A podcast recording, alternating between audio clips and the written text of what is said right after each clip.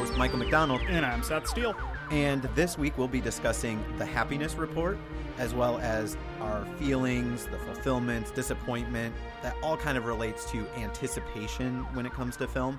And finally, we'll be doing a rundown of what we've been watching. But first, if you weren't following TMM on social media this week, you might have missed our reviews for The Mule, Bumblebee, The Social Network, Synecdoche, New York, and The Rocketeer. Yeah.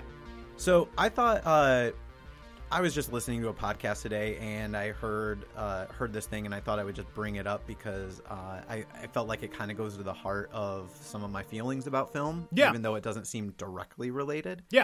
Uh, I was listening to a podcast, the Relevant Podcast, which was also kind of an inspiration for me to eventually start podcasting, and they were talking about um, the Happiness Report Okay.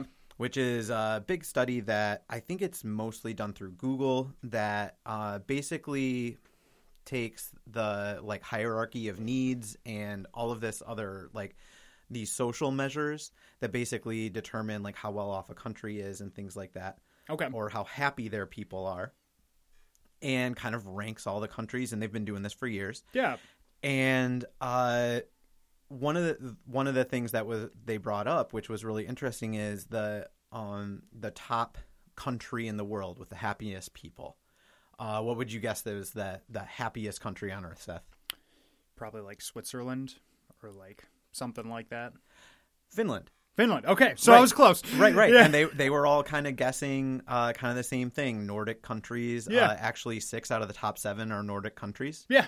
Um, yeah. They seem to have their stuff together over there. yeah, so- and one of, one of the things that they brought up was the way that is that the U.S. was number 19, that doesn't surprise me either. and that it has been steadily falling. that doesn't for surprise me either. for years. And they tried to look at they they try to like kind of break down these social measures and say like why that is. Mhm. Uh, and one of their sort of theories, like these are obviously not hard scientific studies, but one of their theories about why that is, is because of the way the difference between Americans and how we consume media Hmm. compared to other countries. That is kind of interesting. Because in Finland, while they still have uh, a lot of the the same the same uh, media pressures and things like that, a lot of the same media content. Uh, like they've got Netflix, they've got all the same stuff that we do, maybe with some slightly different programming. Yeah. But the big difference is what they choose to consume. And the one of the big things in America that they've seen change over the last especially 10 years Yeah. is the rise of Instagram culture and selfies. hmm Uh, also, the rise of reality programming and the change in reality programming, where it used to be kind of like game shows and things like that, and now it bec- it is more and more like, look at these people's lives. Yeah. And their their one of their theories then is that we consume media in such a way that in basically inflames our envy. Yeah, I could totally see that. Like like Kim Kardashian and stuff like Yep. that. That's like super popular right now. Like I work for uh, a Fox 17, like a morning show. Um, and we constantly run stories about Kim Kardashian and like all these other celebrities. And every time we do, I'm like, why am I doing this right now? Yeah. Like, why am I force feeding garbage down these people's throats? Right. Like, I have to edit a package about Kardashian sometimes. And I'm like, I don't want to do this. Like, nobody needs to know this crap. But Yeah. yeah, so I totally get that if you're coming at it and that's that actually like one of the examples they gave is they're like you know it's even in the name keeping up with the kardashians Yeah. like it used to be keeping up with the joneses like the people next door Mhm, yeah. that w- that used to be the american dream Mhm. but now the american dream has become become super wealthy Yeah. not become content not become like not just have like a nice little life full of laughter and friends and all of that it's i need to be super rich Yeah, super wealthy, and I need it now. It feels like Right, too right. actually. Like instant gratification has become a big thing. and the way that we go to social media for um like if you like let's say you need to spend the weekend at home because you're overwhelmed Mhm. uh some of the more unhappy people in the world what their first impulse is is to get on instagram or to Mhm. get on facebook and what they see are the highlight reels of their friends doing things this weekend. and, and all they do is compare. yeah. yeah, yeah, and it's just like I feel like this is really important because it's it's kind of one of my main like messages to people about like the dangers of media. Mm-hmm. Uh, I feel like I've been trying to say this for years, and uh, for the most part, I feel the problem has been I've been saying it to mostly people who don't care about media at all. and those people are like, "Yeah, I don't have any problem with Instagram. I'm not getting on." Yeah. Uh, but like for people like us who are really into media, Yeah. I think I you seem like a relatively happy person to me. Yeah. And I like for all of my depression issues and all of those things, I've told Katie before that I feel like I'm above averagely happy. Yeah. And I really do think that part of it is I'm really discerning about what I watch. Mhm. Like I really pay attention to movies or music or whatever it is and how it affects my mood. Mhm. And at some times in my life I'm better at it than others. Yeah. But Absolutely. Well, I mean, I was just talking to you before uh, this podcast actually about how I was in the mood for a lighter movie because I like I just had too much crap going on in my life, and I was uh, it was me debating between About Time and Chocolat, and I ended up watching Chocolat, and that is not a movie I'm going to run out and tell everybody that I watched. But hey, I mean, it put me in a great mood to like carrying over to the next day even. And I mean, sometimes that's all you need is you need to know your own mood when you go into a movie and know that media can't affect you. Like, I'm not saying you're going to run out and shoot a whole bunch of people Right. if you watch a movie with a school shooting in it. Right. But yeah, it does affect your psyche a little bit. So, yeah, and like being aware of how it does that is mm-hmm. super important because like I remember back in the early aughts, I was really into indie music and stuff, and mm-hmm. super into Bright Eyes and Elliott Smith, and I still love that music. Yeah. I think it's fantastic, but I probably haven't listened to a full album of either one of those artists in years. yeah, I can't Because say I've gone back to My Chemical Romance and forever either. Yeah, 'cause it's, like, it- yeah. it's bad for my soul. yeah, there you like go. I've just arrived at that, and so I just want to encourage people to like be aware of what's going on in your heart when you're watching things. Like, Yeah. Um, there's a reason there's a million home improvement shows out there, and it's not because they, it's not because they love you. It's because they know if you watch them, you will go to Home Depot.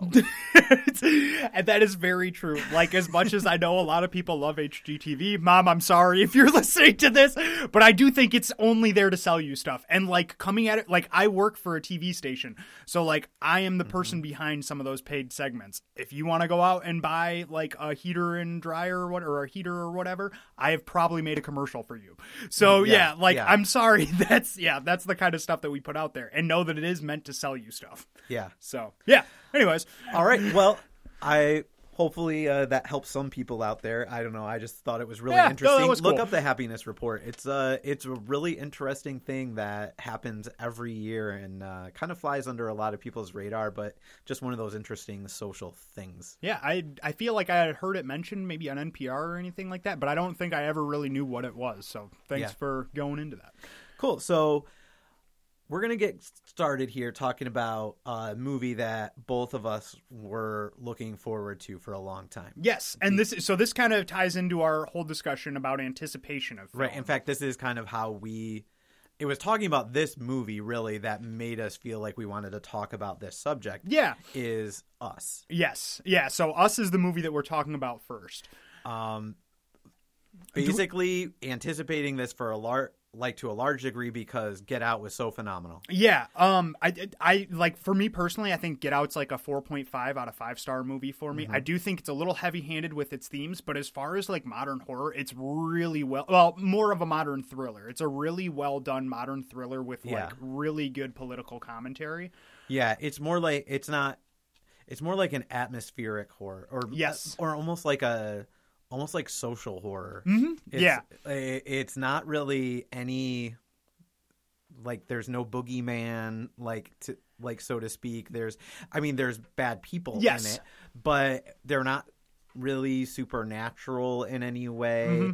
they're i mean there's a little bit of an element there i don't want to spoil it for people but um for the most part what makes the movie unnerving is the social dynamic Yeah, the, the relation. It's about a, a black guy who goes to go visit his girlfriend, uh, and just kind of their his relationship with their parents and all of like their parents' rich friends. um, and kind of the way that they view him as kind of like an accessory almost to their daughter. Yeah. Um, and it becomes like kind of this weird, like nuanced way of looking at uh, racism, like the face of racism today, kind of.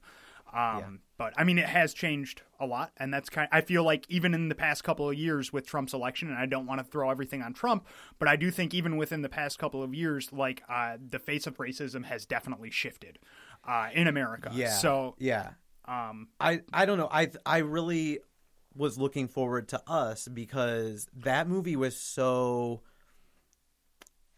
Get Out was so I think poignant and perfect for the time that it came out in. I yeah, I think so too. Uh, I think Jordan Peele is a really great talent, Mm-hmm. um, and everybody was just eager to see what he was going to do next. Is he, especially finding out that he's going to do a horror film? Mm-hmm. It's like, okay, is that going to be his shtick? Is that going to, like, you're kind Yeah. of wondering. Well, I know he said like he, I think there's like three or four of them that he's got planned that were all kind of a social horror commentary thing. Mm-hmm. Um, so yeah, this one was the next one coming out, and I actually ended up seeing this uh, a couple days before you did. Right. And I might have hyped it up a little bit. like I got really excited when I got Yeah. out of the theater. So Yeah. um, I actually I loved this movie. Actually, I enjoyed this uh, actually more than uh, Get Out. Um, for me, Get Out was like a 4.5, I think I said, and this is uh, easily a five star movie. And I think part of it was my anticipation going into it. Uh, I had actually anticipated me liking this less than Get Out. Um, like so, I expected it to be decent, but I also expected him to kind of like fumble the football on his sophomore effort, kind of thing. Okay. Um, so like I, I yeah, which I would say I was kind of. I I feel like that's one of those things that like just I was like, okay, you won your Oscar for Get Out. Like you can't where top you that in the next one. there? yeah, exactly. I feel like uh, that's how I felt. yeah, too. so I was like, okay, yeah, it's definitely going to be good. It'll probably be like you know something very far superior, far less than Get Out though. So I was expecting like a seven, seven out of ten, three and a half star movie for me. okay. Um, I what I wasn't expecting was uh, the way that themes were handled in this movie, and the way that uh, the story, while there are a lot of logical errors, uh, don't. It, it's not meant to be taken at face value, and I think that's what I loved about this movie so much is because it kind of it. It, it attacks you with this idea that this is all that is below the surface, but you can't understand what's below the surface really. So we're going to make everything murky, and you're not going to really understand how all of this came to light.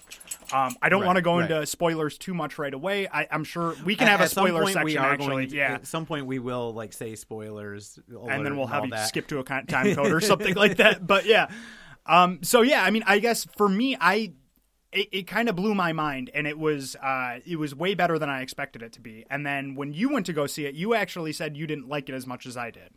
So yeah, and so what was your reaction to it or- uh, originally? Uh, I feel like Us was kind of the movie that I was expecting it to be. Okay, Um, it to me it is a like that whole attitude of like, man, your first movie was, you know, an Oscar winner, Yeah. like, or you know, you won an Oscar for that like effort. yeah, Uh, where are you gonna go from there? And I was like, yeah, here, like yeah, it's kind of yeah it was just like what i was expecting um i i found it to be uh, a little bit predictable mm-hmm. um whereas i felt like get out especially and i'm going to spoil get out in this right, right now so you know skip ahead like a minute um get out the power of that film for me was in that last couple minutes when uh, i mean like everything else is great Mm-hmm. but especially at a time when police brutality against young black men was in the headlines all the time and still is. and then that juxtaposition, And that when kinda- and when he has his white girlfriend down on the ground in the street and is wailing on her, basically like they are at each other's throats because she's trying to kill him. He is most definitely in this movie the defender. Yeah. He is not the aggressor and a cop car pulls up and you're just like oh no. and that feeling, like, I will never forget Yeah. how that felt. My heart dropped. And then when his buddy gets out of that car, and you're like, "Oh, thank goodness, it's someone who's gonna care about him." yeah, no, and it you is- realize that your assumption was that the cops will not care about him Yeah. today, yeah. and like that power, like just wasn't there in us. Okay, For for, you, yeah, yeah, that's totally fair. Right. Um, yeah, so I would completely agree that uh, the the last few minutes of Us are what give it its final punch. Um, actually, the the or I'm sorry, the last few minutes of Get Get Out are Yeah. what give it its final punch. Like I think that's one of the most satisfying endings in horror movie, uh, like in recent horror movies, honestly. Yeah, like aside from. Hereditary, it's like, oh yeah, that's the best horror ending movie that we've had in a while, or horror movie ending. Yeah, you know what I'm saying. Anyways, moving on. um, yeah, so I guess uh, I can totally understand where you're coming at it from. Uh, like, especially with me having hyped it up as much as I did, I feel like before you went in, um, I'm sure you were kind of expecting something uh, like completely outstanding. Um, Yeah, I don't know. Like, because I also don't. Well, I know I like horror movies a lot more Yes. than you, so I, when, whenever you say a horror movie is fantastic, I do take it with a little bit Yeah. of a grain of salt Yeah. You know, we talk about this as we write reviews. Like, you gotta think about who the reviewer is. Mm-hmm. Oh, and yeah, I know, absolutely. I know that there are movies out there that you're gonna like more than me, and so Oh, I take that into account. And I, I felt like with us going in, um, I had not even seen the movie poster okay. for this. Like I knew I was going to see this movie as soon as they announced that Jordan Peele was making another movie. Okay. And so I didn't need I didn't like I don't want to say need because that implies that you need to do something Yeah. that you're willingly engaging in. But um I I just don't have an interest in a lot of that like hyping myself up for it. Mm-hmm. And so like I just went into it and I was like, all right, let's see it. Let's see what you got. And Yeah. I was definitely looking forward to it a lot. Yeah.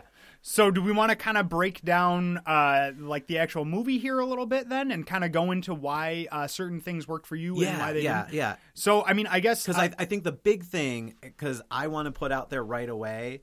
Um, I think that a lot of people's issues with this movie um, are really stupid.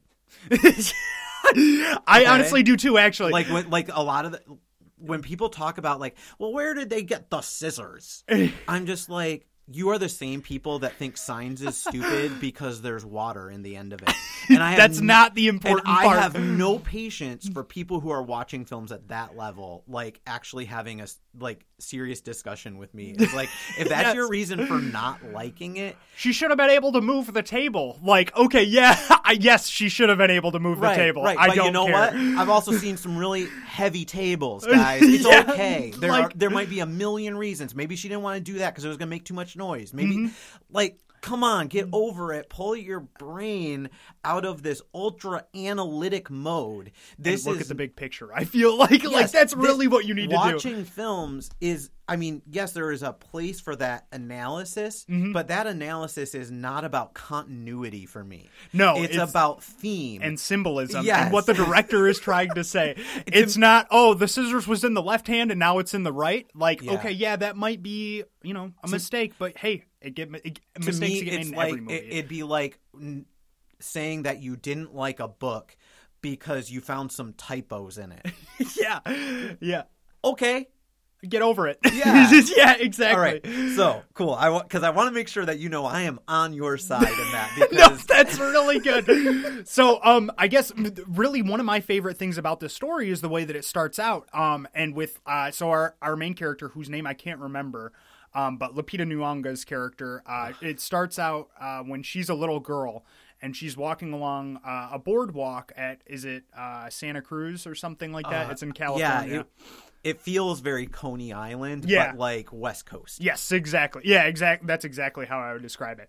Um, she ends up wandering away from her parents. She's carrying like a little uh, candied apple at the same time. She doesn't eat it, by the way. Um, she doesn't eat anything in this movie besides strawberries. I found out, which is weird. Um, and she drinks only water. My brother was sending me a ton of stuff about this movie afterwards, so there's like I was looking for a bunch of little details to mean something too. Anyways, so she's carry uh, she carries this like apple down, and she ends up wandering into uh, a hall of mirrors and she ends up seeing uh, herself pretty much. And then we flash forward uh, like 20 years later. but not in a not a reflection of herself No, it's like actually like this is a traumatic event Yes. she she runs into a person who looks exactly like her, Uh, and they are the only two people in this hall of Yeah, like literally to the point where, uh, like the main character uh, was wearing a, a thriller shirt, and the other girl is wearing that same thriller Yeah. shirt, but they have different reactions uh, at the same time, kind of. Yeah. So it is it is a pretty terrifying sequence on it, or I don't know if I would call it terrifying, but it's a no, pretty no, shocking. it's great. Like, and that's the thing that I, what I do like about this movie is how well like the some of these scenes work. Mm-hmm. Like, Like- because there's a couple of them that are pretty pivotal to the film. Yes, yeah, uh, that have to be simultaneously uh, very detailed and paid attention to, Mm-hmm. and also scary. yeah. But okay, yeah, and okay, so shoot, I forgot my. Sorry. no, you're totally good. Um, so yeah, they. Oh, okay. So she goes in. She actually can't talk when she gets out of the uh, the mirror thing too. They go over that. That's a little small detail. Um, also, that whole tone that they set there is kind of very much like uh, a fairy tale. Like uh, her kind of approaching that Coney Island thing, holding the candied apple, very much like Snow White. Um, when she walks through the Hall of Mirrors, it feels very much like uh, she's walking through this mystical forest. And then when she finally runs into that girl, it feels like she's meeting the big bad wolf. So for me, this was kind of Oh. establishing. See, uh, I never picked up on that. yeah, so like for me, this is definitely establishing the fairy uh, fairy tale storybook themes uh, that are extremely pervasive throughout the entire movie, in my opinion. But I mean, I'm also a huge fantasy guy, so like I Yeah. I always look for stuff like that. Like anything like that is a huge hook for me. So that was what like those first couple of scenes, I was like, oh, I'm hooked. All right, you got me right here. to me, I like I can definitely see what you're saying because it like thinking back on it, it does have a little bit of like a Hansel and Gretel feel Yep, there. exactly. Um, even the way she walks through the mirrors and stuff like that at first it kind of gives you a sense of this is the path that she's coming from and this is where she has to go um, there's a lot of uh, there's a lot of looking forward and going back in this movie too um, Mm-hmm. i feel like and that's another big part uh, that kind of played into it Yeah. so yeah because um, I think um for me, what my focus at those that moment was, and and I don't know if this is how much of it is just my projection onto it, and how much of it is actually like. I mean, with Get Out, I feel like Jordan Peele, and especially like like you said, saying I've got these these ideas for like social commentary, horror Mhm. movies, and stuff.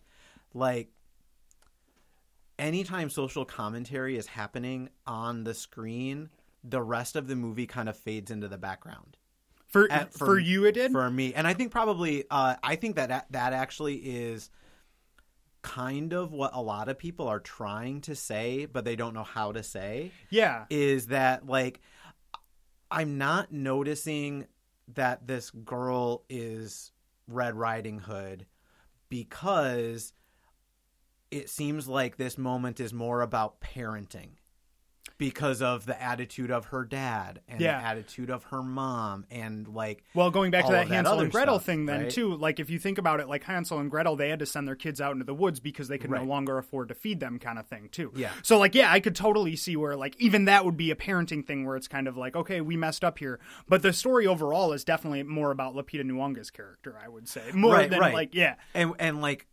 uh like later when you get to um because that what happens is like they end up going Lupita Nyong'o like I mean the girl grows up gets yeah. married so it's twenty years kids. later. Yep. they go back to the same place even though she doesn't want to because her husband is like kind of a domineering like Not in a He's not- bad way. He's, he's he's- a goofy guy. he's, He's, a just, friend he's a friendly domineering person Yeah. like he he does the things that dads do Yeah, he's like, Like- oh, I'm gonna buy a boat, and everybody's Yeah. like, don't do it, and, then he does, does, it anyways. Yep. Yeah. like it's it, it isn't anything particularly cruel No.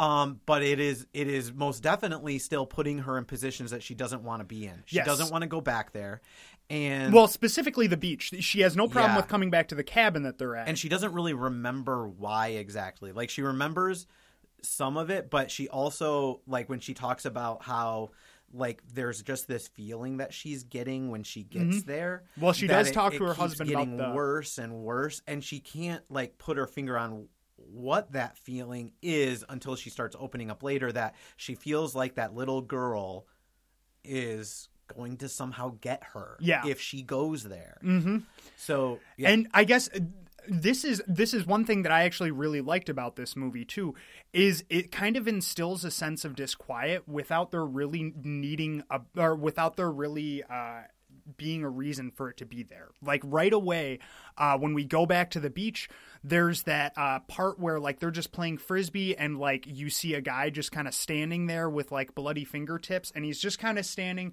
and he's got his hands outstretched, uh, kind Yeah. of like he's gonna grasp hands with somebody else, uh, which is very indicative of something later going on. Um, but yeah, the way that he's standing there, it just kind of gives you this feeling of something isn't quite right and that's uh, it's it's kind of the same feeling that I get from uh, The Shining when like uh, Dick Hallorann is showing them around and uh, he kind of talks to Danny. Uh, like Yeah, psychically, yeah, yeah. where you're like, okay, like this is a little bit off, but nothing is like terrifying me yet. It's getting to the point where I'm like easing into the horror, and so I kind of loved that as they ramped it up, and then like almost immediately they have their this doppelganger family just show up at their house. Like probably Yeah. 20 minutes into the movie, the doppelganger family is already there. Yeah, and um like definitely one of the things I man, sorry, I'm just No, no, like no, no, I've you're got good. so many thoughts in my head cuz it's like which one do I talk about first? No, no, no. Yeah, like uh and then let's say let's say spoiler starting now Yeah, because, that's fine. because that's really the setup for the movie is this doppelganger family Yeah. shows up So yeah, eventually they get into the house and they kind of confront them. They sit them all down And and, they're- do and this little info dump they're thing. all like mirror images but not exactly they're, yeah, they're, slightly off. Um, like their son who is uh you know he's always playing with this lighter that he like, Like can't make trick thing, work or yeah. something it's like a magic trick that throws sparks and um i don't know he's just kind of a weird kid Mhm. and like in the doppelganger family that kid is like wearing a mask that Yeah. is and and and this and the son he wears masks all the Mhm. time too Yeah. um but this other kid like walks around on the ground crawling like a spider Yeah. and he's um, honestly one of the most terrifying parts of the film. He is a, like he his acts like a dog yeah, it's like, fantastic. i think at one time like they call him Pluto yeah, actually. his, so his mother actually like pets his head like Yeah. a dog Mhm. and um but each one of them is like this weird twisted like funhouse mirror version Mhm. of the other yep, exactly. um and basically She she, she gives tells this story Yeah, she well she starts it with Once Upon a Time, which again they continue the storybook themes, which I which I loved immediately. And I have no problem with okay, and I know you you had a problem with the info dump here. yeah And for me, I can totally understand that, but at the same time, I also felt felt that it was necessary uh, to move the story forward. Um, I right I, and- I do have a problem with info dumps usually, but the way she was telling it, it, it kind of worked for me because it kind of felt like it was like, all right, we're back to where we started. Like, you know that I saw you all those years ago. I know that you saw me, but these other people don't know who we are. So we're going to lay the ground rules right here. And like, she kind of explains it, but she doesn't really explain it. And you kind of get an idea of like, like what's there's another lying- there's another kind of info dump towards the end of the movie where, Where she it kind gives like a little bit fills more in some of the Yeah. holes yeah. the, I think the reason the info dumps don't work for me, Mhm. um, and this we will definitely be getting into spoilers, yeah. um, even more so than before, Yeah. uh, is because I found the movie so predictable, Okay. and uh, because of that, when they start doing an info dump of things that uh, I would have preferred them to be showing me, Mhm. instead of showing me the other things that were tipping me off to the plot. Like at the beginning, like one of the first shots. First off, the the opening of the movie. Hands Across America. No, no, even before that, the white text on black, the titles that Oh, say, yeah. "Hey, there's all these tunnels that are underneath the, the yeah, country. and it's like, oh yeah, keep that back in your mind, kind of. Okay, thing. and it basically talks about how like pretty much wherever you are, There's there are probably tunnels, something there's underground. probably something underground. Mhm. And I'm like, and then they open the movie. uh, After that, the next shot is a TV, like an old tube TV, Mhm. that has a commercial for Hands Across America going, Mhm. and one of the videos on like that is next to it is Chud. Okay, and I didn't. I didn't see Chud. I, I believe so- it's cannibalistic human underground dwellers. Oh, okay. And I'm just like, well, so there's a bunch of people underground. Okay, but like you're the only person in the world that knows uh, what chud is. So not- like, I'm yeah, not, I, I'm yeah. sure you're not, but like I would have had no idea what that is. Right, and so um, to me- so I feel like that's a pretty like that's a nice reference, honestly. So Yeah, like, and to me, I was just, but to me, that was like, all right, well, I know where these four people come from.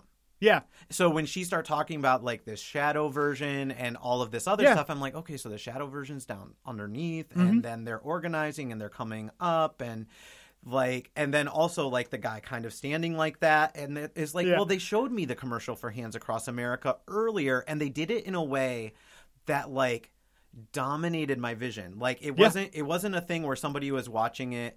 And it was playing in the background. Mm-hmm. Like this is the only thing that was on the screen when they were showing the Hands Across America commercial. yeah, And so like I knew pretty quickly that that's one of one element of what these guys were doing. oh yeah. But I mean, he does it to set that up. Like I feel like that Right. was totally intentional.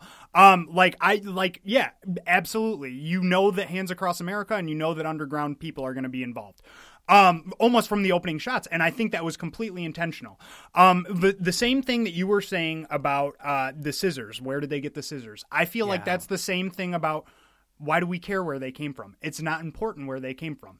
There's even a part later on in uh, the in the movie where Oh. the, the lady is like th- you hear a newscaster and she's talking. She's like, "Yeah, we're not sure where they're coming from. Some people say from the sewers. Some people say from underground.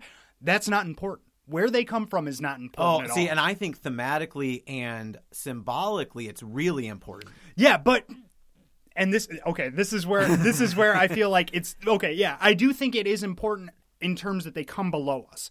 I do not think it's important uh, to explain the tunnels. I don't think No, it's I don't think- I don't think it's important at all. Right. And I and I'm just like things like that are man, instead of giving me like that title sequence or like that commercial in that way, you could have been doing scenes that hint at the the reality of the shadow people and all that kind of stuff. You could have been doing scenes that do that in a non-info dump way. Yeah, I guess th- for me that there were two info dump scenes that I know Yeah. we're both talking about, and for me, like I said, that first one kind of sets it up, and then it's kind of like it, that's kind of like the wick because right after that we light it off, and then there's like a half an hour of explosions, Right, um, right. and then after that there's another info dump, and then it's like, all right, here's your finale. This is what this all means. So for me, it is let's set up the pins, let's knock them down, and then we all go home. So like for me, Right. the info dumps totally worked because it sets up the stuff and then it pays off with the with the last info dump which the last info dump uh, kind of talks about how all these people have been tethered underground uh, and like they're kind of coordinated with the people above ground and they're trying Yeah. to sever that uh, that tethering thing Yeah. so and I think like one of the things that we're kind of debating here is like where because all movies do this. Mm-hmm. Like I'm not like pointing the fi- finger at this movie saying like, "Oh, how dare you?" Yeah, yeah. Like that all movies have to part of the art of film is like stringing your audience along Mm-hmm. and like revealing information in the way that you want to reveal information in order to provoke an emotional response yes um and like that is the art of film Mhm. and different directors have different ideas about what that pace is Mm-hmm. about like what that result would be and each individual viewer kind of has a sweet spot of oh that was a per like he told me that thing or revealed it to me at just the right moment like my brain was just starting to catch on Mm-hmm. Yep. and then he filled in the blanks for me and each person has at like depending on the film and the, how they experience it has that sweet spot somewhere else yeah exactly. and I think like for you, like this just really nailed that sweet spot. it did And for me, it just kind of missed it. yeah and okay now And that's uh, why I would never say that like, oh no, Seth, you're an idiot for giving this five stars. Because like that is a completely subjective thing. Yeah. Well, okay. At the same time, uh,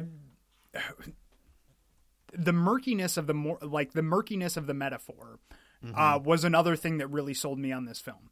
Because uh, I do feel like this is uh, kind of uh, uh, it's a play on uh, like the MAGA people coming up and kind of just rising and like we're all gonna join together and We're all gonna Well- fight for something that we all believe in, and it's might be horrible in some uh, aspects, but yeah. But it also could be uh, looked at as like a social class thing, where like there's higher uh, class and lower class, right and other and people i are trying i, to struggle I that way. I completely agree with you i think that's one of the like great things about this movie Mm-hmm. is by making the bad guys mirror images of the individual person Mm-hmm. that means that like when she's fighting this other person there's no question of race Mm-hmm. it's not this person's good this person's bad because this person's black and this person's white Yeah, or whatever other race you want to fill in. Yeah, there. exactly. This is this is purely the the difference between these two people yeah, is that one of them grew up underground, And one of them surrounded by chaos. yeah, and this person grew up upstairs where they were loved and cared for Mm-hmm.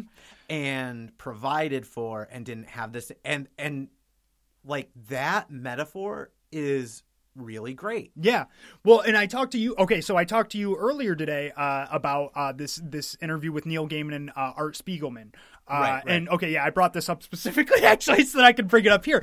Um, but okay, so uh, and you actually watched this interview too. yeah I, think. I listened to it earlier while i was working on like a poster that Yeah. i want to do and uh, i'm actually going to try and drop in a clip here Okay. so that uh, people can hear the part that you're about to talk Okay, about so yeah, uh, so this interview for people who don't know who uh, Neil Gaiman and Art Spiegelman are. Uh, Neil Gaiman is an author. He's written books like uh, Stardust or Coraline, uh, American Gods, stuff like that. He's a great author. You should read him. Uh, art Spiegelman is a comic book art. Well, he's a comic book writer. Uh, he did Maus, uh, and I think that might have won the Pulitzer uh, back in the day. I'm pretty sure that it. Yeah, I, if it didn't win that, it's like it is some a big- super highly acclaimed yeah. uh, graphic novel, Uh, and of course, also Neil Gaiman did the Sandman Chronicles. Yes, exactly. Which is, I think, probably the impetus of putting these two on stage together. Yeah. is that they're Yeah, both, they- probably. they, both are celebrated for their graphic novels. Yeah, exactly. telling me how the Nazis called us rodents and they said we were subhuman. And she completely failed to see that the two things lined up. Well, Absolutely. I mean, I've certainly gotten a lot of heat from Poles about drawing them as pigs. The Jews are so long suffering and so used to being put down that I've hardly ever heard that particular response, you know. Um, but also because of the way the book is structured, these are self destructing metaphors. They're metaphors that are meant to fall apart, you know, like there's a place where in one little scene there's a, a Jewish guy who's with a uh, uh, Polish, no, with a uh, German woman, and they have a kid, and the kid is like uh, mice, a mouse with uh, cat stripes on it. You know, it's not meant to be taken as literal that they're different species. Uh, or when my father's wandering around Poland, he's wearing a Woolworth pig mask that has strings hanging off the back.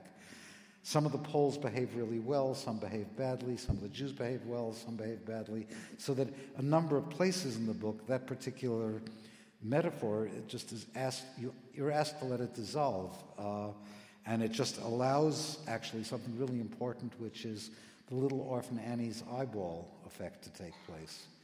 Because I always found Little Orphan Annie a lot more emotionally evocative than, say, Little Abner, with a much more exaggerated drawing style, because you were asked to project the uh, expression and ultimately the face through these blank pieces of paper that were inside those oval eyeballs, you know?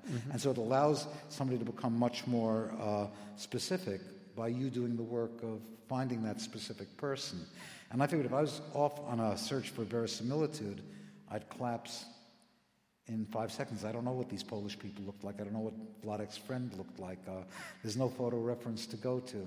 Um, and by just having a mouse mask, it was just you project the face, I will just give you the body gesture as if it was some kind of Japanese no theater or something, you know? So, uh, yeah, anyways, Art Spiegelman talks about Maus, and there's a scene in Maus where uh, there's a cat that uh, ends up, well, raping uh, a mouse. Um, and the mice are supposed to represent Jewish people, and the cats are supposed to represent the Germans. Uh, that part happens off screen or off page, whatever you want to say. Um, but anyways, they show the uh, the fallout of that, and that's a uh, cat mouse hybrid baby. And Art kind of talks about how uh, unraveling metaphors can be used to make the viewer or reader uh, kind of prod deeper. Like if you look at that and you say, okay, that doesn't make any sense. Like if you think about it for an instant, a mouse and a cat can't have a baby. But it makes that metaphor stand out all the more because you look at it and you're like, oh, this is really weird. because of how unnatural Yes, it is. exactly. So with the same way that this movie worked, where like they they kind of explain Mm-hmm. the underground people, they kind of explain the tethered part, but leaving the rest of it a mystery, leaving the rest of it murky and like unsatisfying, Right. really helps this. and I would agree. Like that's one of the reasons that I don't care for those debates about like where did they get the scissors, Yeah, or like you it said doesn't about matter. the or you said about the table, because the whole point because it's more about like what does the table represent? What does this struggle like she's sitting here trying to her son is about to be attacked Mm-hmm. in another room and she's handcuffed to a table. And personally what i think is really going on there people are like well what about the table and why can't she move it? and all that kind of stuff. They're missing the question of why doesn't she go save him? There's something really unnatural going on here and and it's being highlighted by the ridiculousness of this table yeah, and what is unnatural about that scene that's being mirrored is the way that she responds to fear throughout the film. yeah, Is that fear is a paralyzing force in her life mm-hmm. and something that she is just now being confronted with and learning that she must struggle against. Mm-hmm. So, the very things that normally would keep her from having to be exposed to this other woman that is she has felt like is haunting her and stuff like like that would be something she would have normally wanted. Yeah. But because her son is in danger, it is something that she is trying hard to fight. Mm-hmm. And it's kind of represented by that table. yeah, And yeah. That everybody great. everybody who's going, Oh, but what about the table? Why doesn't it move? Do you think it was bolted to the ground? Maybe it was too heavy. Do You're you not think paying this- important to the that part is, yeah. that is not the point Yeah. of this part of the film. Yeah, exactly. So yeah, I don't know. I guess like for me, even like even the parts at the end uh, where they all kind of come together and you kind of realize that it is not just uh, like the one family; it's like the entire America that has come together, and everybody has uh, doppelgangers, and everybody has this Right. evil side. And I feel like that's the, the one other thing that I think that is really important about that imagery. Yeah. Like what we were talking about the murkiness of that metaphor. Yeah. We were saying like it could be the MAGA people. It could be like uh it Social could be na- yeah. it could be Native Americans. It Yeah. could be like there are so many people who are, have been put down and oppressed. yeah, And when you get to that like hands across America thing, it is like white people, black people, like it's it's every race, it's every Yeah. everything right down that line. but it's we've all come together to unify to coalesce in this one like for this one uh, cause and I, that's what i kind of love about the movie Yeah. is it is it is a pitting of two argument like it's it's two sides that's really what it is Yeah. and it doesn't matter what two sides you're looking at like there is a good and an evil side to it because like good and evil create themselves. So yeah, Yeah, but to quote Lao Tzu, so whatever. No big deal. Yeah, the uh, other spoilery things that come, and this is why, like, for me, this movie is not like this is still a four star movie for me. Oh yeah, I th- like even when we talked about this beforehand, I knew that you didn't hate it. Like Yeah. I knew that this was I, not. I was nervous that talking about this film, I would come off that way because I feel like I often do. Like, well, partially because I enjoy it. I enjoy playing devil's advocate. I enjoy. Oh, we know. Like, you know, yeah, but um, especially for a film that is as good as this, I wanted to be sure people realize that that is that I do really respect this film. And the And direction actually, is outstanding. I think it's every once in a while we'll do a review and I'll say something along the lines of I think this is an important film for our time. Mm-hmm. And this is one of those yes. because um I mean I am personally of the view and I'll, I will briefly be slightly political. I am personally of the view that most of the that many many of the issues that we have right now are the product of the haves pitting the have-nots against each other. Yeah, absolutely. And this is a movie about the have-nots coming together and showing the haves the power that they have. yeah, yes, that's a good way to put it. Yeah, And uh, I've often thought that if people could realize um, how much the rich and the powerful in this world benefit from our race baiting, our wars, our all of those things that we fight about, uh, that we are really undoing ourselves when Yeah. we do that. Mhm. And this is a movie that shows what that is really about what could happen if like evil people all put their effort together. What could we do with better intentions than these people had?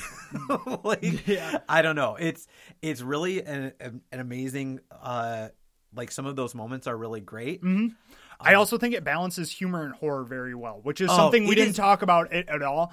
Um, but Winston Duke especially. is fantastic. Um, he is he is uh, able to like balance humor and horror perfectly. Like there are so many moments where I was dying laughing. And then the next moment, I was like dead silent because I was like, "Don't Yeah. do anything. I don't want you to die here." Yeah. But like the way that they balance that is pretty awesome. Like that speaks to the writing right there that it's able to flip back and forth between those two uh, like emotions pretty easily. But Right. And um I would say that like, you know, kind of my last and this is again a very subjective thing and pro- probably why like there's a whole swath of horror movies out there I don't care for. yeah, Um I don't care for some horror movies. yeah, the, the, the movie is a little frenetic for me. Um, Okay. It's I, like I like my horror movies to be about dread, not about action. yeah, and there is definitely there some is action in this movie. of action. In Yeah, this movie. it feels a little bit like it's kind of like The Strangers. Is if you've ever seen that Yeah, yeah, movie, I have. where it's like there's some tension, and then it's just like let's go, Let's run away. out. the- yeah, we're gonna run away for the next hour and a half, and, And- I'm like, uh, Yeah. that's not my that's not my jam. Yeah, and like for me, typically, I will be the first to admit that usually I am the slow burn horror movie. Like, Yeah. th- those are the kind of movies that I love. Like, Hereditary was up there last year, but like, The Shining's been my favorite horror Yep. movie for forever. Suspiria was Suspiria. great. Yeah, so I mean, like stuff like that is what usually gets like gets my horror, horror ball rolling. But for this, it just it kind of worked for me. But yeah, I can totally understand where Yeah. it doesn't hundred percent line up with some people though. Well, we could obviously probably talk about this a lot more, and Yeah. we probably will after we get get off the mics. But uh, we wa- we wanted to kind of like talk about how anticipation played into our enjoyment of films, and Mm-hmm. like for me, us. Um, us is kind of emblematic to me of one of the ways that I like to approach.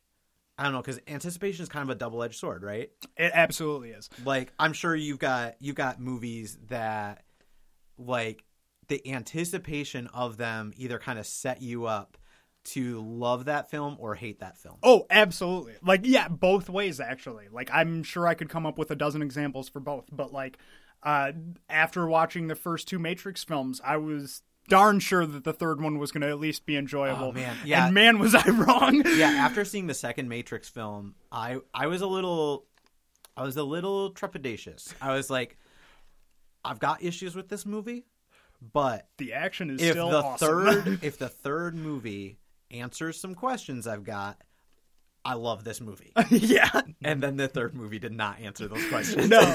Well, yeah, I don't know. I mean, that's just one example. But I mean, like, what about for you in your for, own life? For me, uh, I would say uh, there are like some examples of movies that I loved mostly because of the anticipation. Uh, man, Phantom Menace. Okay. I was so pumped for that movie. Yeah, like that that, came out when I was a sophomore in high school. Yeah. or maybe a junior. I can't remember. Um, and I mean that summer, like I saw that movie eleven times. Yeah, that doesn't surprise. I think I saw it a couple times in theaters, like and I there was, was, like eight, there was so- no li- like when people talk about like I was 11, going but- yeah going to, I feel like there's a lot of people that are maybe just a little bit older than me that when they saw that movie they were just like that's a terrible movie and and you kind of hear anecdotally the stories from people about like you know turning to their friend and being like I don't think this is very good Yeah. you know that kind of thing Yeah. and I'll tell you I was in those theaters I didn't see anybody saying that yeah. um, you may well be one of those people, and I'm not going to say that you're not, but I think those people are the minority. I think when Phantom Menace came out, the vast majority of people loved that movie.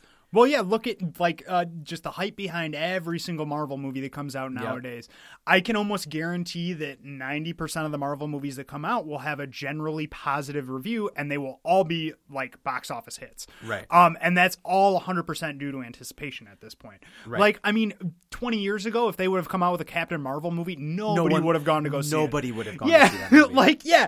So it's it's crazy to me that like you know now that's one of you know it just passed a billion dollars. Like Yeah. that is the power of anticipation right there. I right, feel right. like uh, you know, kind of the converse of that would be uh, Force Awakens. yeah, because I because that was a movie where the marketing for it recapture the, it relit the fire I had for Star Wars because um, by that point um, I had grown up and realized that the Star Wars the new the prequels were bad films. And like I saw the first one I think the first prequel like 11 times. And then I saw the next one I think 3 or 4 in theaters.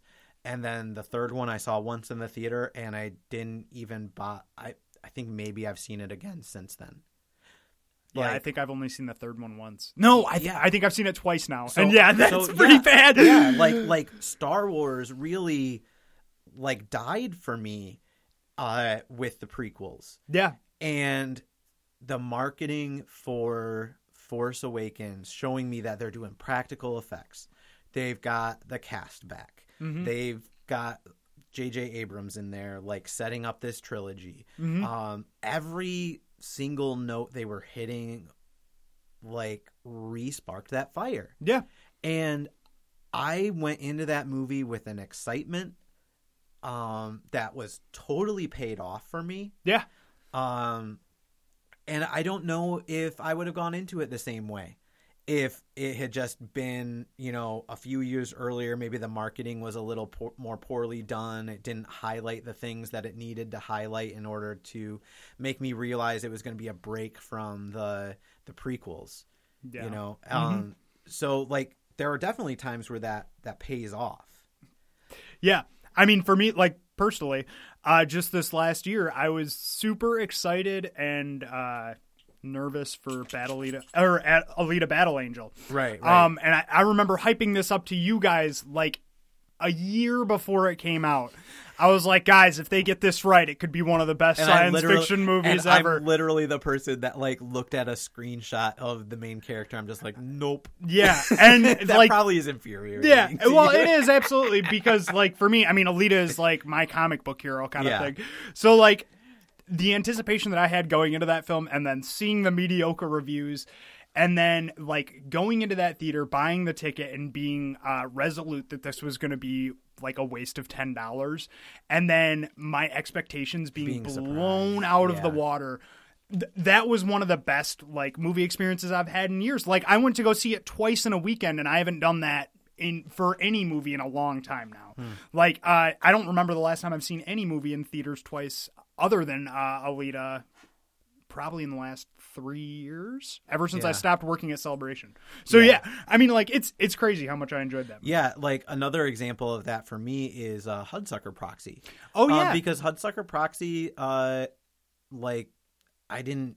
There was nowhere to like watch it online really very well. Um, there there was no Blu-ray release for it. Uh, it didn't have super great reviews. Like even though it was a Coen Brothers film, and uh, so I was kind of expecting it to be a well, a humdrum Coen Brothers yeah, movie. is- the completionist in me is glad I'm gonna watch this. Um, but I bet it it's not gonna like make my top ten or anything. yeah, And that movie was off the wall good. yeah.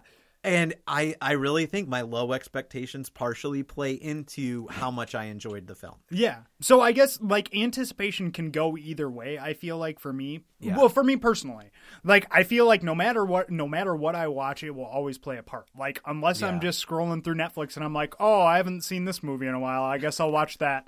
Um, unless Yeah. I'm doing that, there is always some kind of anticipation that goes into a movie. Even if I'm reading about it online and like a director recommends it, I'm like, ooh, well, I got something forward to look forward to now. So what what what's give me your best like what is the movie that you feel like you most anticipated, and how did you feel about it once you saw it? Um, you know, actually, probably the first Lord of the Rings movie. Um, That's mine too. Just because uh, my parents wouldn't let me go see it uh, in theaters. And they made me read the book first, um, which thank you, mom and dad. That was actually very nice. Um, but they made me read the book first, and so when I finally got to see that movie, I was like, "Yeah, this is amazing." Yeah. Um. so yeah, that was awesome for me. Well, But- and yeah, kind of the same thing. Actually, I'll I'll tell two because Fellowship of the Ring was one of mine that's on here. yeah. Um, but then you told a story that reminded me of another one. But just because Fellowship of the Ring, uh, I mean that came out when I was my first year of college. Mm-hmm.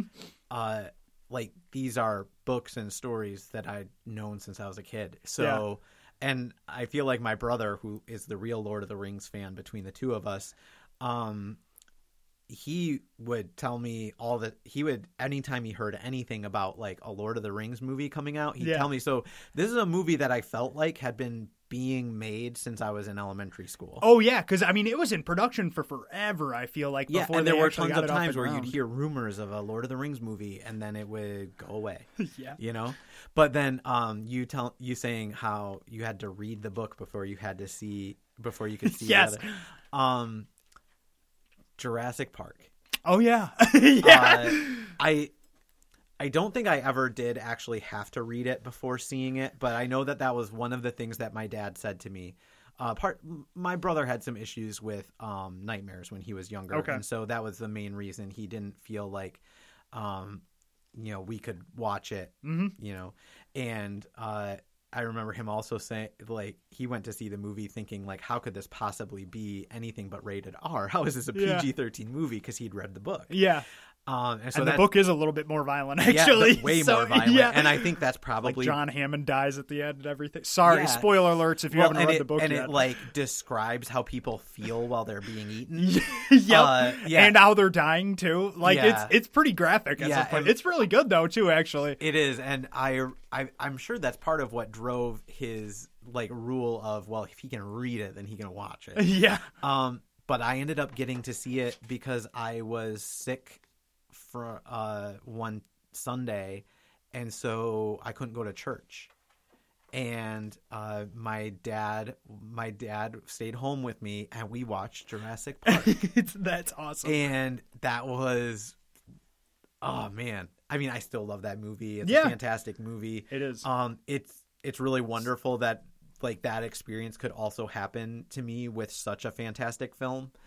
Um, because I don't have to be ashamed of it later when I grow up and be like, yeah, I really like this terrible movie. but it's no Popeye. Yeah, yeah. So- but yeah, that's probably one of them that really stands out to me. yeah. Um, do you do anything to try and control your like anticipation of film? Honestly, no. I used to. I I feel like I used to try and like curb my enthusiasm about what's going to happen. Um, at this point, I just kind of try to accept it. Like I feel like it's part of the movie going experience, especially if I'm going to go see something uh, in theaters. Like you just got to embrace that crazy crowd that uh, like that's going to be at Avengers. I feel like it just adds to the experience, it does add to the experience if you let their energy feed you kind of. They are movies that are meant to be watched that way. I feel like Yeah. that actually adds a lot to the experience uh, sometimes too. Like uh, I know for me personally, like the last Avengers movie, uh, I I probably liked that movie a lot more in theaters than I did the second time that I viewed it uh, at home. Like for me, it's still like a yeah, it's still like a 3.5 four star movie for me. But uh, in in theaters, it was a solid four star. Like this is a this is a great movie for me. This is a lot Well, yeah, like those movies are meant to be watched in a crowd full of people cheering. You Yeah, know, like exactly. if you take it home and you watch it by yourself or on your 24 inch screen or TV. heaven forbid on a phone, like it just will not have the same impact. yeah, that is, that is a very uh, good point. Actually, one of my uh, I actually this is a funny thing actually because you brought up the phone thing. Uh, and also because Pet Sematary is coming out this weekend. The Yeah, first time I watched uh, Pet Sematary after finishing the book was on my buddy's like uh, iPhone thing on a plane ride back from Europe.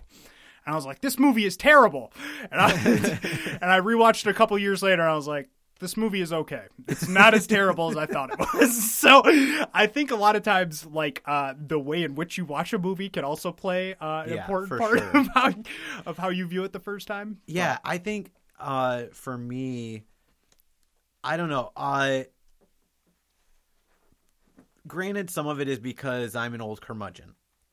As Uh, am I. But I, I'm younger I, than you. I don't. Uh, I get annoyed by kids, like so do I. like freaking out about movies and like going, "Oh my goodness, did you see the new Us poster?" Oh, okay. I'm like, Nah, I'm alright. I But at the same time, we run a podcast for movies, so like we're the same people, but Right, we, we're just enthusiastic a different way. yes, yeah. And for me, it's I look at marketing and a lot of that other stuff that typically hypes up a movie and is really designed to stoke the anticipation of its viewer, It's right? trying to sell you something. Right, exactly. So it, it wants you to get excited about the thing. Mm-hmm. Um, so one that makes me wary of it. Mhm. Two, um, I feel like what I I use it. I use those things more as a way of trying to figure out what I want to watch, right? And once I know I want to watch something, I'm done watching the marketing for it. Yeah, that's fair. Um, and so like that's kind of how I use it. It's like, uh, oh, cool. Like for me, like I said, for the reason I didn't see even the poster for us is because I was sold on it before the poster was made. Yeah, that makes sense. You know, Like I know I'm gonna go see Nolan's next movie, even though they haven't released any information about it. Like yeah, yeah, I don't need to know anything about a Christopher Nolan movie to know I'm going to go see it. yeah, or Wes Anderson or Tarantino or anything like that. Yeah, after a while, you start to know which directors you're gonna like and stuff. So Yeah, like uh, even that um, Beach Bum, which we saw the other night. Saw uh, half of the other night, yeah. uh, like just knowing that it's Harmony Korine. Yeah. Mm-hmm. I'm, I'm going to see this movie, so I don't need to see the trailer. But other movies, um, like that's kind of, I think, where I. I'm glad that other people are into those other things because there's plenty of movies like, uh, say, Captain Marvel, for example, where uh, pretty much any Marvel movie I would say I'm a toss up for. yeah, that's kind of Uh, how I feel too. Actually. Like there are like mo- I'll see them all, but I don't care at this point. right, and like for instance, Thor Ragnarok, the trailer made that a must see movie for me. Yeah, because I was like, okay, it's Taika Waititi. I like what we do in the shadows. I like his sense of humor. It looks like this is good, a decent like '80s vibe going. Mhm. Um, and and that kind of like clued me in that I would like the movie. or even like the Joker trailer that just came out today. Like I was 100% sold that I was not going to see this movie because I don't care about Todd Phillips and like as much as I love Joaquin Phoenix, I couldn't see him as the Joker. And then I saw the Jo- Joker trailer and I was like, "Oh, that looks great. I'll go see that." Oh, okay. So See, so and now I'm like, huh, maybe I'll watch the Joker trailer. yeah, because you- I you was in that, I was should. in that same camp where I'm like, that just does not seem like a good movie at all. Yeah, and I watched the trailer. I was like, "Oh, that looks like the best thing DC has put out since Nolan's movies." So, Okay. yeah, I was like, "All right, cool. I guess I'm sold on this now." Yeah, but I'll check out yeah, that trailer. But yeah, like uh, I kind of treat movie trailers and all the marketing stuff uh, more like um, the Sears catalog. you just kind of look through it and pick out what stuff you want. Yeah, yeah, I would- no, that totally makes sense. It is like it's it's nothing that I'm gonna get super jazzed about. Um, Well, yeah, I think that's for- how everybody except for in it. certain cases. Um, but I do feel like there there are people that lean really hard into that and like almost want their expectations to be high. Yeah. And uh, Well, I'm I just think- not one of those guys. No, I'm not either. I, I feel like I well, and I think that's part of uh like a journey of becoming a cinephile too, is like knowing when to tame your expectations for certain things. Like I mean, me knowing that ads are only presenting the best foot they can. Yeah, exactly. Like there is there's no way I'm going to get excited about like as excited for the next Spider-Man movie as I am going to go uh, when I go into a new Bergman film or something that I haven't seen before. Right, right. Like there's just there are certain levels of expectations that I feel like I've set for myself at this point and it's like going into a certain kind of movie you just have these certain kind of expectations or Mm-hmm. anticipation of what it's going to end up being. um, versus other movies. And like, I guess uh, watching so many movies now, I just kind of do that second nature without really realizing it. I'm just like, Yeah. ah, this movie's going to be well, middling, it's and I'm totally it's a, fine it's a that. mental muscle that you have you have practiced. Yeah. and it's like I don't know, like it's like any other exercise or skill. Like it- you want to get it to the place where it is second nature. hmm Yeah, And I think another thing that you have on a lot of other, I don't know, one of the reasons that might temper your excitement about certain films as well is like you just have a, a broader perspective. yes. Like, I've watched more movies than most people. and more movie and but it's not just more movies it's the movies you have watched because there are people and you work at family video so you yes, know that is very true. there are people that shop there that see way more films than i do Oh yeah, but they all came out in the last five years and they're all straight to DVD, and they're all garbage. right so, right Yeah, you have a perspective of like the history of film Yeah, I curate what I watch, so Uh, yeah, and, and that so- makes a big difference versus like there's there's a dumping ground and there's a collection. Yeah. If if you know what's in there, if you know uh like what you're collecting, what you're watching, kind of thing, then it's actually something worth building. But if you're just throwing everything in there, then it doesn't really make any difference. Uh, Yeah. anyways, And I mean, we we come back to this time and time again that intentionality is one of the most important factors yeah, in taking your movie watching from something that is just entertainment, which if that's what you want it to be, that's what you want it to be, go for it. and there's nothing wrong with that either because I feel like there's lots of people who will find other things to do Right. uh, besides like watch movies and stuff, and that's totally cool. Right. This is one of our hobbies. But if so this if- is our like if yeah. you if you are one of those people like uh like our friend Jared, Mm-hmm. um, who literally has asked questions to to us, Yeah, and like, said like, what are some dude, what are films things, I should what are some things I should be doing to like become a better like cinephile? And that's fantastic. That's awesome. Like that's the kind of person that I like hanging out with because those are the kind of people that are going to push me to find new films eventually that I don't know about. So Right, yeah, right, yeah. Because everybody brings something different to the table. I feel like, and we've talked about that a lot too. How like just having a group of cinephile friends can help expand your cinephile knowledge. having too. a community of people that you're enjoying films with Mm-hmm. instead of just watching them all by yourself all the time. Yeah, exactly. And I think we've talked about how that that's what True Myth Media hopefully will become as like a bigger community where people can all get together to celebrate. Yeah, and like we've talked about like wanting to so someday do like you know like a movie club where we get together to talk about movies Yeah. and stuff like that. You know, like that, Coming 'cause, I mean that's what, True Myth Media. Yeah, I mean that, that's what our that's what like Epic Movie Day was is all about. is exactly. bad movie nights. There, we enjoy interacting with our friends based on these films. So, mm-hmm. Yeah.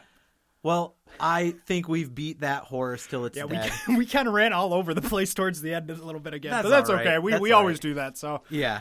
Well, so that I wanted to put out there though another question for our audience. Uh, we're still looking for our first five people to leave messages on our new voicemail. Uh, if you do leave a message and you're one of those first five, you'll win a free movie. And uh, that the question this week is: we really want to hear from you about like your anticipated films, like whether um, you know you're an older listener that remembers back in the day where you'd hear like one thing about a movie in the newspaper, and then it'd be like a year later before it came out, and or if you're just a modern you know thoroughly information age person who you know is on reddit and like clicking on every little mention of whatever next quentin tarantino movie is coming out. We want to hear about your stories of anticipated films the ones that really uh, shine out for you whether they were disappointments whether they were successes. You can leave those messages on our voicemail line at 12312 cinema.